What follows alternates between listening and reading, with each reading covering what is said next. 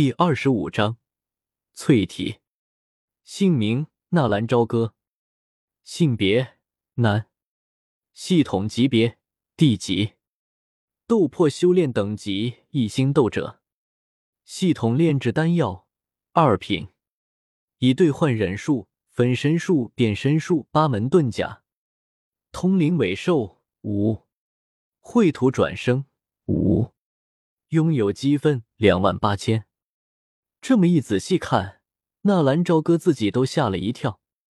这才是系统的正确打开方式，整整多了两万八千分。这对于自己那可就是实力啊！不过他并没有急着动手，先回家再说。自己的级别太低，如果在这个地方被穆家的人堵住，那自己可就要危险了。有系统又怎么样？如果挂了，系统可不会跳出来帮自己杀人。顺着原路，偷偷的溜回帅府，一直钻进自己的房间。纳兰朝歌这才松了一口气，然后整个人如同累瘫了一样，瘫在椅子上。第一次装这么大的逼，小心脏有些受不了，直到现在还在扑通扑通的乱跳。缓了一口气，纳兰朝歌消耗了一千八百积分。把自己的实力提升到了十星斗者，不过并没有突破斗者道斗士。实力提升太快，并不是一件好事。如果不熟悉斗者的实力，然后直接拥有了斗士的力量，这对于自己的身体应该会是一种伤害。更何况，纳兰朝歌也知道“循序渐进”这几个字的含义。纳兰朝歌的身上还有伤。今天锻炼身体留下的伤痕，招呼果儿打了一桶热水。纳兰朝歌退掉身上的衣物，整个人坐了进去。打发走了果儿，纳兰朝歌取出一枚洗髓丹。洗髓丹具有洗精伐髓的功效，这正是自己需要的。丹药一入水，立刻化作一股墨绿色的液体，瞬间渲染了整个木桶。纳兰朝歌没有犹豫。立刻做了一个修炼的手势，缓缓的闭上了眼睛，用心去感受水中的能量。呼吸间，随着时间的延迟，木盆中的青绿色液体凝聚出来的气流，缓缓的顺着少年张开的毛孔渗透进了身体。气流入体，少年那张稚嫩的小脸也在忽然之间散发出了温玉般的光泽。整个人的皮肤也透着淡淡的光芒。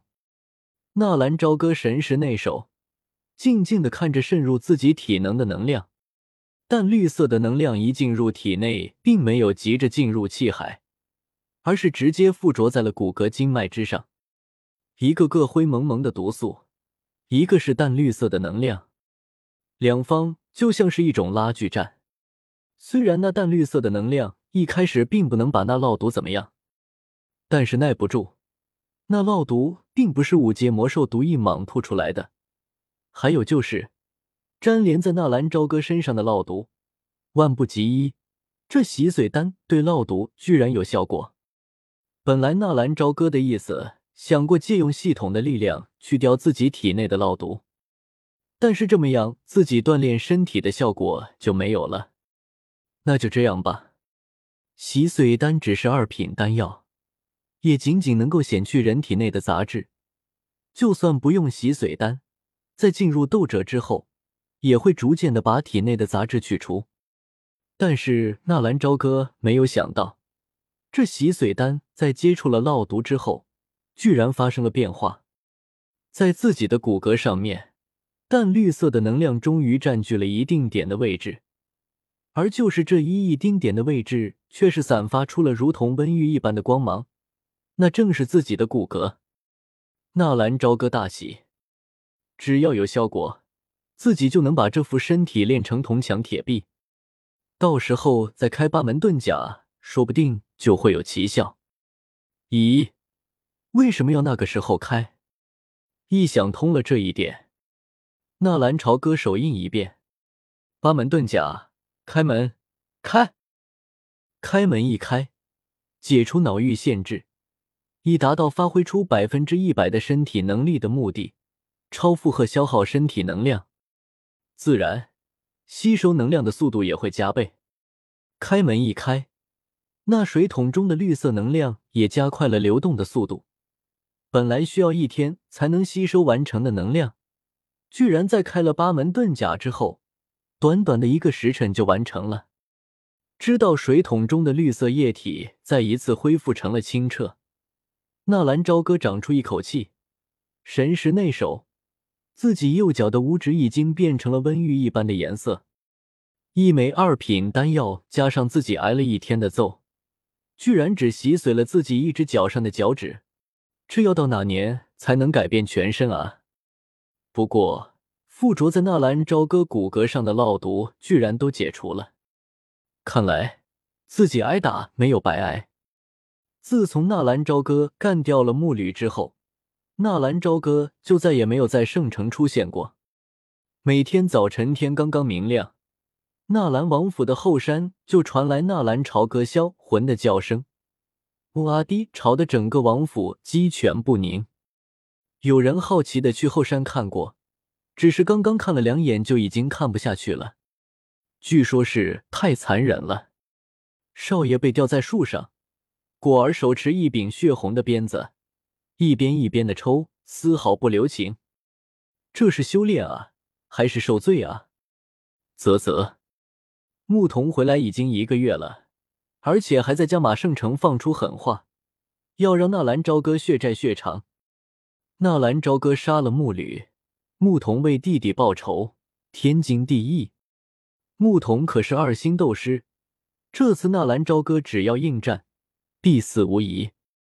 纳兰家族人丁不旺，别说纳兰朝歌，就算是天才纳兰嫣然，也不是牧童的对手。纳兰家一时间倒成了整个圣城的笑话一般。牧童每天要做的事情，就是在失心元帅府前面骂街两小时。而让人奇怪的是。整个纳兰王府居然没有一个人出来应战。现在年轻一辈的子弟，只有苏汉的实力是二星斗师。只是苏汉每天面对牧童的挑衅，都是冷哼一声，然后若无其事的走出帅府，下午的时候再走回来，安然无恙。